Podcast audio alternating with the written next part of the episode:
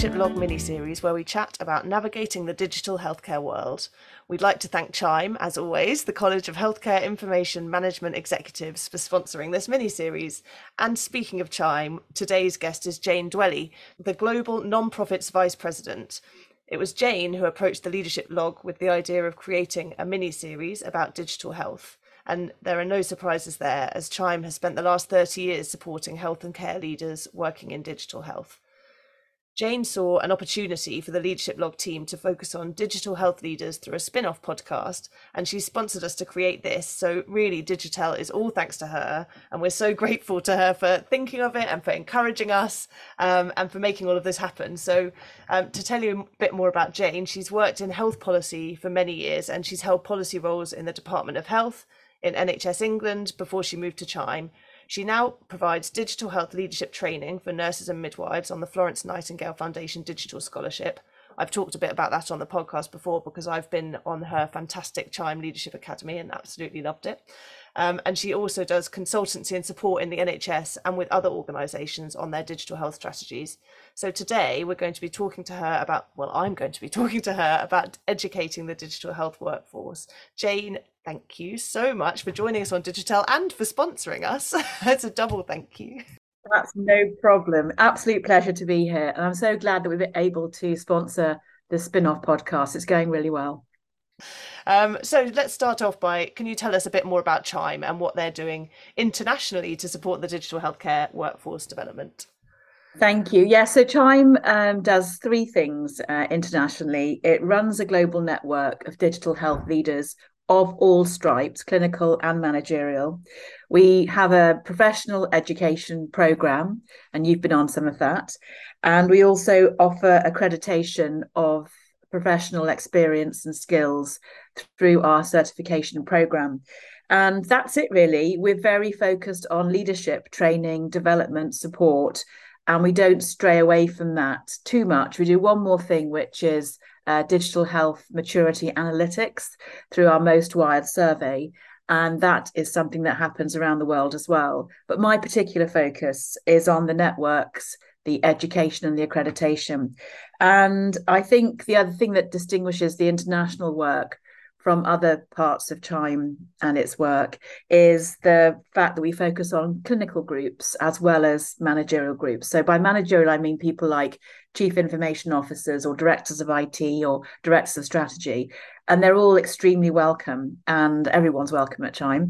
Uh, but what I've been able to do in the last four years since I've worked for Chime is extend that education and accreditation offer to clinical groups, nurses, midwives, doctors, AHPs, all of whom can benefit from the network we offer and our education and training and accreditation. And I think that's been a really positive thing that Chime has done internationally because it was a gap in the market. There was no one else offering that in the same way that we do and with that global reach it's just so brilliant and i'm personally really grateful to chime because i think it felt to me very difficult to work in the digital health area as a nurse because it just felt like where's my nursing identity do you need me here in this digital place and i think opening up those conversations and creating those networks has been personally incredibly impactful but i know much broader than just me i know many people who have found it incredibly important and helpful to them so thank you. It's really exciting the work that you're doing. And um, if, if anybody who's listening is interested in knowing more about the kind of academy, um, digital academy that Jane is talking about, then I'll put lots of information about it all in the show notes. We have got next year two academies running one for digital scholars and one for anyone who's interested from a nursing, midwifery, and AHP background. And it'll be exactly the same that we deliver for the digital scholars, uh, but we're doing it separately from the scholars to allow more people to join in on Chime Education. That's the same residential in a beautiful place somewhere and um, lots of fun and learning and networking as you know from your visits you've been twice haven't you now so I have been lucky enough to be allowed well. to come twice. I'm really hoping I'll be allowed to come every year, Jane, because it's sure such good. Will. It's such good networking, and it's um, and I think some a part of for me it feels like that's the really really important bit because we're all working in these digital health roles, um, and we're kind of doing the day to day of it. But it sometimes feels lonely in that space when you've when you're the only one in your trust or the only one that you know in the area. So to kind of link people together and help provide that support is really really key although obviously the educational aspects of it are really important too and really really mm. useful and um, and relevant but i think that the network bit for me was just it's as important you're right it's like people get people feel lonely they're not sure they're doing the right thing they don't have um, any sort of um, professional um, system support, and that's coming. And Natasha Phillips working really hard on that. But for you know, a digital health nurse or midwife working in a trust on their own with two or three other people, they need that support and that network. And everyone who comes gets that and leaves saying, "I understand why I'm here now." and I understand what my role is and how I can take it forward really successfully. And for my colleagues at Chime and, and me, it's enormously gratifying, to um, to have that feedback that we've actually changed lives and have actually helped people in their in their digital health leadership roles and in their life roles as well as as parents as partners as spouses whoever you are. As you know from your uh, time with us, we focus on the whole individual uh, to make sure they can do their job as well as they can, but also make sure their life ticks along in a fulfilling way as well yeah i think you're going to get a lot of applicants after this chat jane because i'm singing the praises of, but it really it really is impactful in in huge parts of beyond just your job. It's it makes you think about all areas of your life and um, and making sure that you've got the support you need to be able to succeed and that's it was amazing. So now that everybody's listened to this podcast and heard us talking about it we'll definitely make sure the details of how to get on it are in the show notes so that jane can be flooded with applications from clinicians across the uk um, um, so we've we've talked a bit about what you do in the UK, but you've also mentioned that about um, your that you're a global global organisation at Chime, and that you've started 30 years ago in the US. So I thought it might be interesting f- for you to reflect a bit about how the UK compares to America when thinking about digital health. Yeah, as I said, Chime started 30 years ago in the US and has been since then largely a CIO organization. And that's for a very good reason, in that it's a very different system in the US. And the driver of digital health has been the insurance payer system. So they've needed to put into place a number of measures to ensure that uh, that whole system works efficiently and accurately, and payment is made and recognized. And so um, the ability of US hospitals to manage large digital health systems became prioritized. And from that, you got some extremely um, efficient and great um, leaders from the CIO community. So I think that has really shaped how we think about digital health. And of course, there are nurses and midwives and, and clinicians and doctors working in that space as well.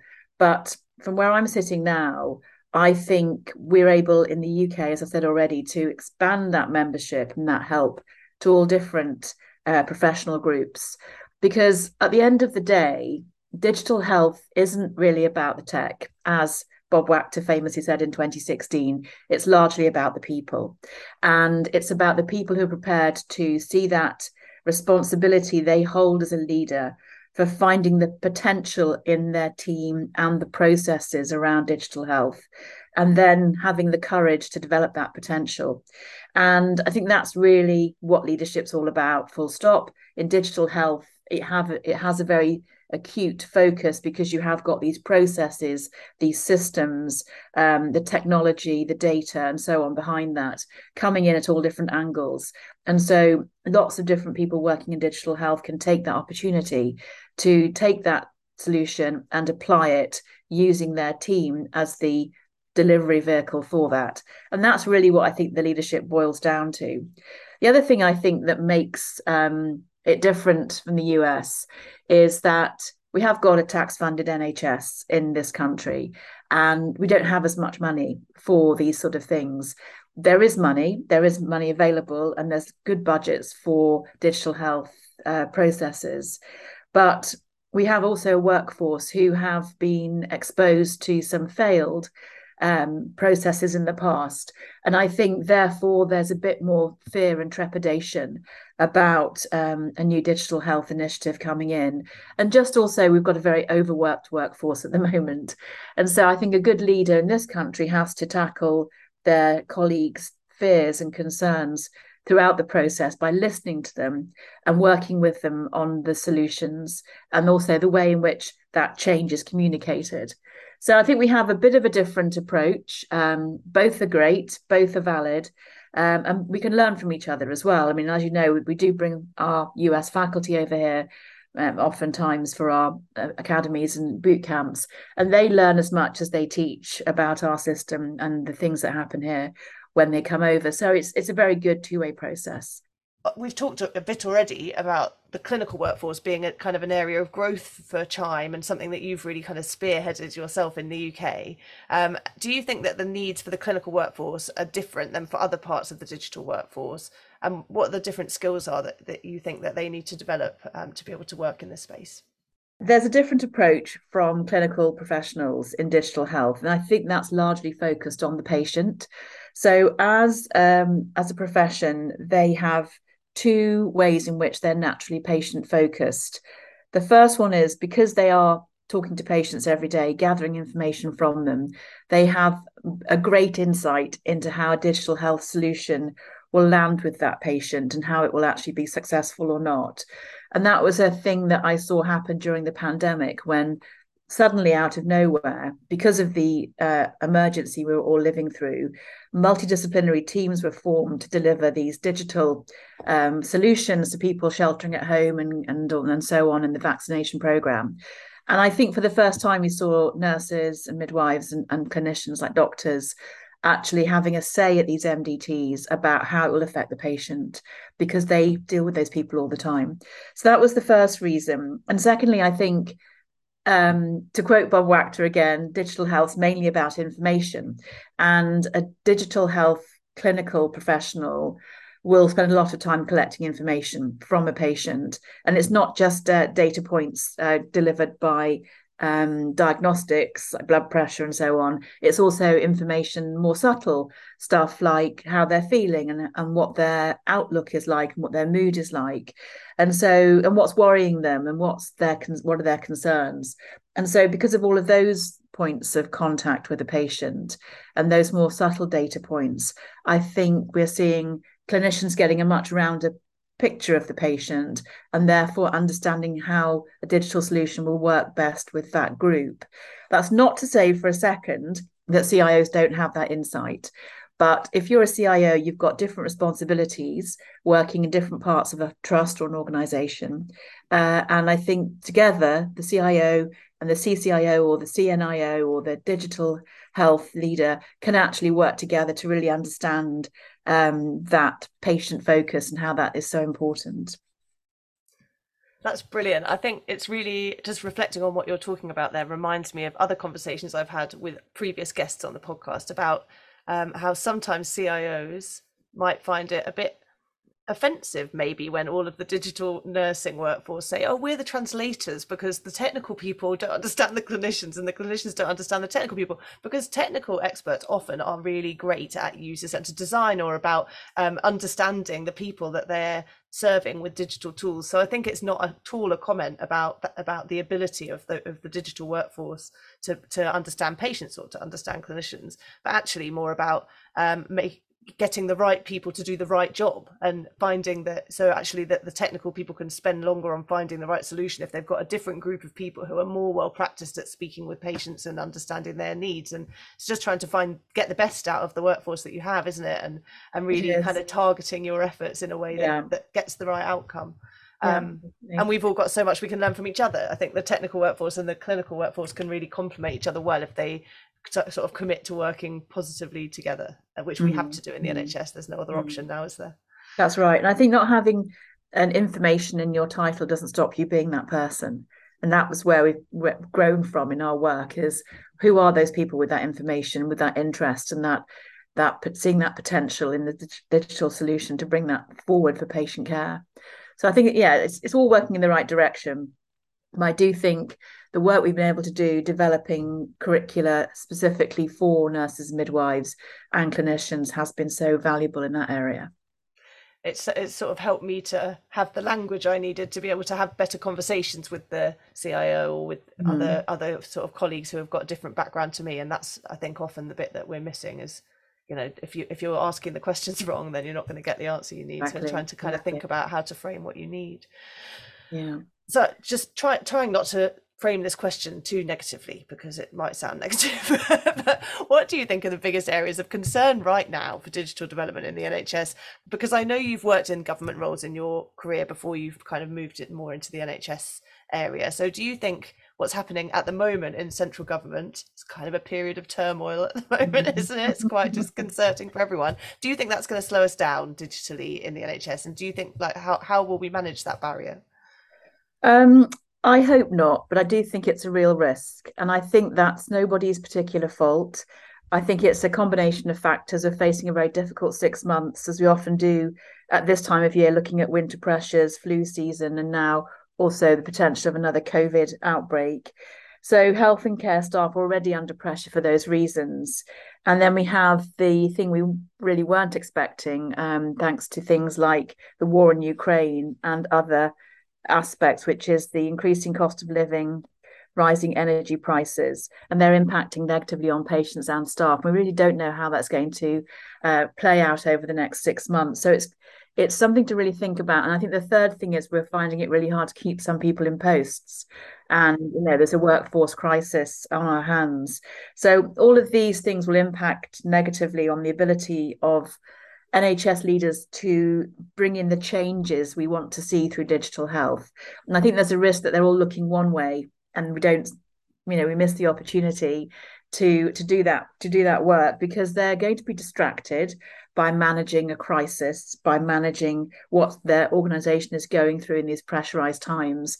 And they probably won't think they've got the bandwidth to do this, to do the digital transformation and focus on those quality improvements. Or if they do have some bandwidth, it's diminished. It's not going to be as powerful as it once would have been. And on, on the other hand, you can understand why someone would say, well, we don't want to risk patient safety or continuity of care by know, stopping doing something that's kind of working to bring in a digital solution. So my that's all the background. And my worry is that by not attending to digital health improvements now, we're setting ourselves back for months or even years on this particular journey. And change is hard, and digital health change is is really hard sometimes. And the question really now is how we keep NHS leaders focused on future opportunities while keeping the show on the road and i think that's really really going to be difficult for people. So i you know i do i you know my heart goes out to everyone working in the nhs and social care over the next six months. It's going to be tough and you know everyone's in this job for a good reason that's a vocation not a job. They want to help people. And i think we're going to look to some of our very strong leaders to keep reminding people that there is a way of making things better and that digital health, when applied successfully, can be transformational and can make those big differences. But I think it's a real risk at the moment. Do you? Yeah, well, yeah, it's it's um I think it feels uh, one, one of our very early guests, Diarmuid Crean, who's our CIO where I work, said mm-hmm. sometimes it feels like an uphill struggle and like you're push just constant, and that actually is what the job feels like most days. You're you feel like it's an uphill struggle. But then when you look back over the last few months, you see that uphill struggle resulted in some change. So yeah. even though it feels exhausting on a daily basis, you are doing something that makes a difference. And so I suppose for me, even though yes, it's very difficult, and yes, we struggle with resources, and yes, the change management and the dealing with staff who don't want to do it is all difficult.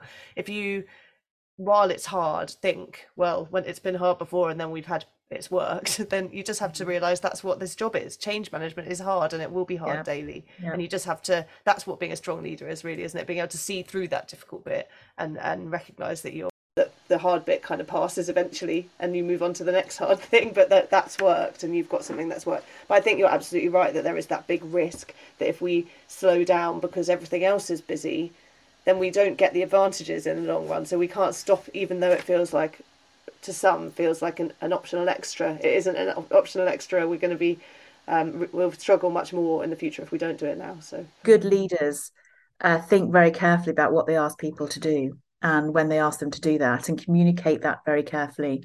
Uh, in in the space of where they know people are coming in every day feeling uh, unmotivated maybe feeling exhausted uh, feeling worried about what's going on. So there's there's a lot of careful uh, tactful leadership ahead. I think for for this to be successful in any way, and resilience. And I think people are against the word resilience at the moment. They think it's it ask because it's asking too much of people uh, sometimes to be resilient when they should really be saying help. But I think look, understanding that we have got um, these opportunities and this great potential, and just working out when the best time to deploy it would be in in a realistic way that doesn't crash people and make people want to leave and actually give people hope and support about what they're doing is the right thing. So it's going to be difficult, but I think ultimately knowing the people I know who work in the NHS will get there. I'm very positive about that. We have got an amazing workforce in the NHS who are so committed to to doing this well for patients and for their colleagues, clinical colleagues and mm. otherwise. Mm. So I think you're right. There's a lot of space for hope.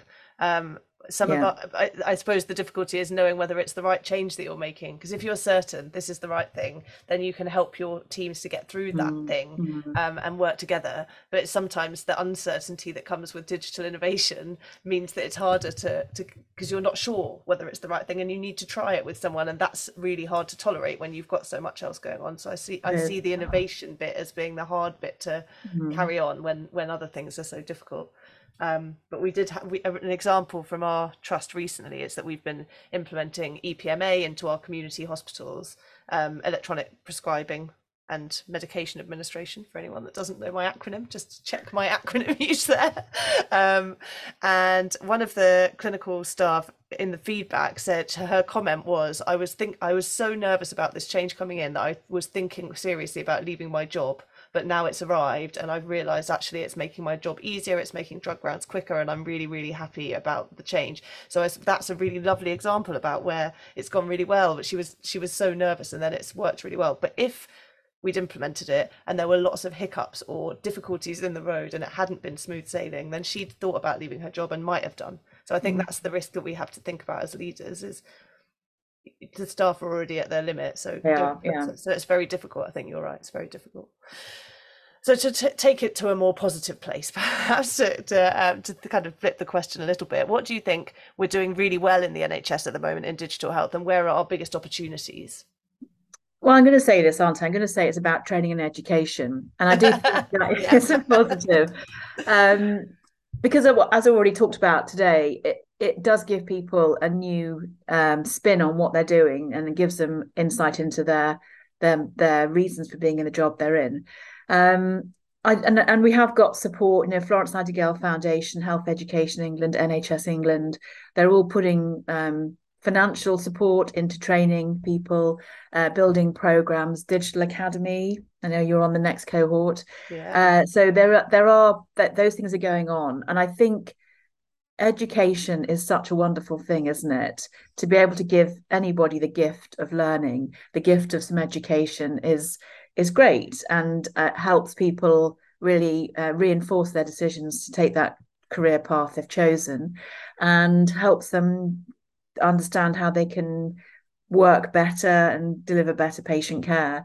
So I think that is a positive thing. Obviously, I think we could do more. And I think it's really important as many people as possible can access education and training um, and sometimes we were able to work with other people, like we work with the Burdett Trust for Nursing. We just ran a grant program um, for them, and that was that went really well. And that actually gave people a, small amount of money to help develop their projects. And we've had some amazing responses from that.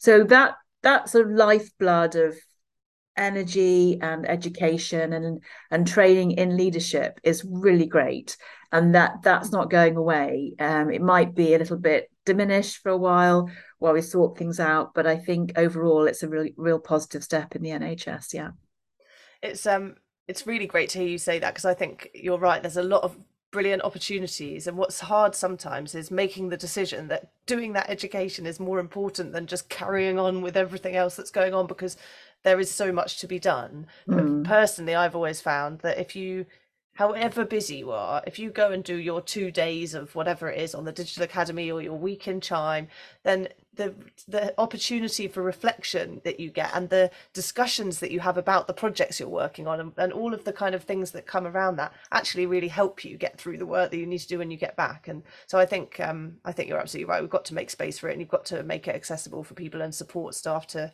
to access those opportunities. And we do share quite a lot about that, um, those sort of opportunities through Digitell. But I'll put, as I've said earlier, I'll put links to all these yeah. um, great opportunities that Jane's mentioned in the show notes because I think it's really important to give people the um, the routes to find those those different opportunities. Um, and I think as well to think they're not. It's not just about being at a certain band and then you get those opportunities mm. because actually we're all. You know, you're a leader in the NHS. Once you're, if you want to be, then you can be a leader and you can make change. So lots of those opportunities we've mentioned can be. Um, you know, can apply to whatever level you're at. There's something that you can access to to help you kind of think about how you can how you can impact this really important work. The other opportunity I think that's coming up is the way in which organizations are measuring how digitally mature they are. Because that's really important in terms of improvement. And it's often said if you measure something, you know where to start the improvement. And we're seeing um, a new focus from the centre on making sure that as many places as possible have an understanding about their levels of digital maturity in order to take that forward and improve them where necessary. And again, I'm seeing um, clinicians, say from the Faculty of Clinical Informatics, coming in to support that and lend their support to that measurement to make sure it's measuring the right things and then that the evidence that's gathered is acted upon. I'd also like to say, I think would like i'm seeing improvements in communication with patients in terms of how they access their data and how they are and how they understand what's happening with their care pathway. And and that also leads to better patient safety. And i'm passionate about patient safety in the nhs i think it's one of those areas where because we never gathered the data in the first place accidents and avoidable harms were allowed to continue we've seen some really terrible um, examples of that in recent weeks coming through on various reviews. Um, and Jeremy Hunt, uh, when he was health secretary, asked Baroness Cumberlege to carry out a review into some patient safety incidents around women's health and maternal health. And um, the, the one thing that came out of that was we're not measuring anything, so we don't know. And I think that was so shocking. And throughout the report, Baroness Cumberlege wrote, the system does not know, so nor do we, how many women suffered this or how many babies suffered that. And that data now will hopefully start to flow in some respect. Um, so we're getting a fuller picture of what's going on. But I think it's on everyone's um, responsibility to make sure that if they think something isn't being measured, to speak up about it and make sure data is being collected, because we'll never know otherwise. And I think that's one thing um, that we can do as a group of people to reduce avoidable harm in the NHS wherever possible. It's a really, really good point and really fundamental, I think, to the what to why clinicians need to be involved in digital health because there's so much linked to patient safety, um, and we're just starting. Well, it feels to me that we're just starting to make those links between patient safety teams and digital teams and bring them together and help them to understand each other's work. Um, and I think, yeah, you're absolutely right that clinicians are fundamental to have to to kind of bringing in those conversations clinicians are used to doing risk management and do, and thinking about patient safety as, as their central part of their role. And so if they can apply that to what we're doing digitally then i think we can we can have a really big impact. Um, yeah brilliant. Good point. So now the less serious questions at the end of the podcast which i'm sure you hopefully you prepared for because everyone's like oh that's the hardest question i've ever been asked. Um, so the first one um, which we ask everyone, is um, what digital technology has most impacted your life, Jane, and why? Well, I was going to say the mobile phone or my iPhone, and and then I thought about that a bit more because I've had an iPhone for ten years now, and when I first got it, I treated it very much like a computer in my pocket, and and I was quite sort of wary of it, like, well, what will it do? Um, of course, things have gone on and developed a lot in the last ten years. So my digital health uh, technology that's most affected me, I would say, is going to be apps. And I think they're a little bit overlooked at the moment. But I was just thinking the other day how important apps were, back to my previous answer, in terms of measurement and data. And I have a lot of apps on my phone which are collecting data about me. So my my health data, you know, my exercise and, and output in that way but also other things like you know mood maps and that kind of thing and i think that's so helpful in terms of understanding oneself and where where I am as a person and know knowing and seeing what I've been up to and what the impact of those things have been. So I think that I, I'd say apps actually, and they're such a such a natural thing to have on a phone. But if you think back, they weren't always on phones. It was they there were was a time when we didn't have apps, and I think an app is such a great tool to help as many people as possible uh, collect their data and use it properly and present it back to them. And possibly slightly overlooked at the moment, but that's one thing I'd go for the app. It's a good one, and I think it's a real apps are great because they're such an opportunity for innovators. Because mm. sort of, I, well, I'm saying this like an absolute. It's the most naive thing I've ever said. So alert! I, I don't know anything about digital really, but apps for lots of people are accessible to create. So you can make simple apps. Anybody can think of one and can probably figure out how to make it. And so it's a real opportunity for people to think like, oh, what do I think is needed, and create it and see and try it out. And I think that's it's lovely to see the kind of enormous growth in that and and you're right and the kind of tracking of of yourself to be able to learn more about yourself is a lovely opportunity. Although i've got one of those habit ones and now it just is like a guilt mm, thing for me just yeah, constantly going why aren't you doing well. this? I know I think that's that's there's so many of them to choose from. You can you can let them go if they're not working for you. Yeah. Um, and there's no there's a whole new generation coming through. We don't even have to put the in, input the data anymore. So that's the really scary one. Wow. Our, our watches are sending the data. Our bathroom scales are sending the data. So yes, there's a lot going on there. But I think yeah, we're learning a lot about ourselves and how we how we manage habits and how we manage um, our lives and people who who write about things like atomic habits and you know the power of the habit they they must love the the app in terms of non-compliance as well in terms of how people don't use them. So i'm not saying they're the answer for everything but i do think there's something that has subtly changed the way in which we use digital tech um, to a great extent actually Good answer. And I'm pleased you didn't say smartphone because too many people have said smartphone. We don't want everyone to have a smartphone. Obviously, it's a big deal in the tech yeah, world. but nice to have some different answers.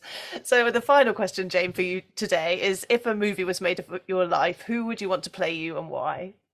Well, I'm really sorry, but I couldn't think of a single, I couldn't think of one person because there are so many fantastic British women actors of a certain age I can't choose one. But I was thinking that if I were to advise a casting agent uh, on this matter, uh, story of my life, I'd say it should be a woman who's had a similar experience to me in her life, such as raising children and having a career at the same time. I could talk about that for ages, coping with challenges over health and relationships, and therefore having the depth of reflection that those experiences would bring to a person. And I'm pretty sure that most British women actresses have had those experiences. And then I thought, well, actually, no, actors are trained to understand a character and think themselves into that role, wherever whatever their background would be. Still, I think it would be helpful for that person to have walked in in similar shoes to me. And it's so fascinating, actually. I, I would hate to think who would represent me in the film of my life. Um, you know, would be someone interesting to see, I'm sure, but I couldn't think of ever one one person who'd be ideal for that. Just someone, you know, nice and nice and experienced. All right. Well, okay. Well, I'll let you cheat then a little bit and not say who you're going to have, even though obviously that's naughty because. but it is a difficult question. Everybody finds that really tough. Um, so I think, Jane, is there anything else that you wanted to say before we finish? I think just how much I love my job at the moment I'm I am I am the luckiest really. I get to do some interesting travel and I work with lovely people. And the nice thing is I can choose who I work with now. And that's something that means a lot to me. So no, just in terms of where I've ended up through digital health, I feel very lucky and I'm very grateful for that. Um, and I think what you're doing on this podcast is great, Antonia. You and Becky and all the team from that cohort of Nightingale scholars who managed to get together so quickly and do the podcast um, you know, and not being natural podcasters. That's the great thing. You're not like you were already journalists or broadcasters or anything like that. Um, so I thought that was not by a long shot. No, but it just shows you don't need to be. You don't need to be. You, you've done a great, great job. So um, yeah. Well, we've been having a lot of fun. We've loved doing it. And thank goodness for Chime because you were really the ones that made it happen for, for me, particularly on Digitell. Um, and yeah, absolutely to, to, mention Becky is a good idea because she's um, she's really been the orchestrator of all of it and um, and and inspired us all to do it. So um, yeah, no, it's brilliant. Thank you, Jane, for giving us the opportunity for getting chime involved and and uh, putting yeah i think it has created a really great resource for people to be able to listen you know it's a bit more informal isn't it? I certainly make it quite informal. I'm an no, informal person. No it's meant to be. Um yeah so i think a, a, podcast is is good if it's informal and that there's a bit of a theme running through it. So there's a certain element of it that's curated which is exactly what you're doing now with digital is taking the principles of the leadership log and making it more about digital health. So that works really well for me. So thank you. Thanks for doing it. Oh i'm glad you're enjoying it. Well so it just falls to me really to finish off by saying thank you again to Chime and to Jane. Um, and thank you to our listeners as well. And if, if you want to find out any more information about anything we talked about today, check out the show notes. And I've said a lot of things in that I'm going to put in there. So I might have to ask Jane to remind me of some of them. We'll work together to put together a fantastic lot of resources for you all to have a look at. Um, so it's a goodbye from me and a goodbye from Jane. Um, and we'll see you next time for our next episode. Thanks, Antonia. Good to speak to you.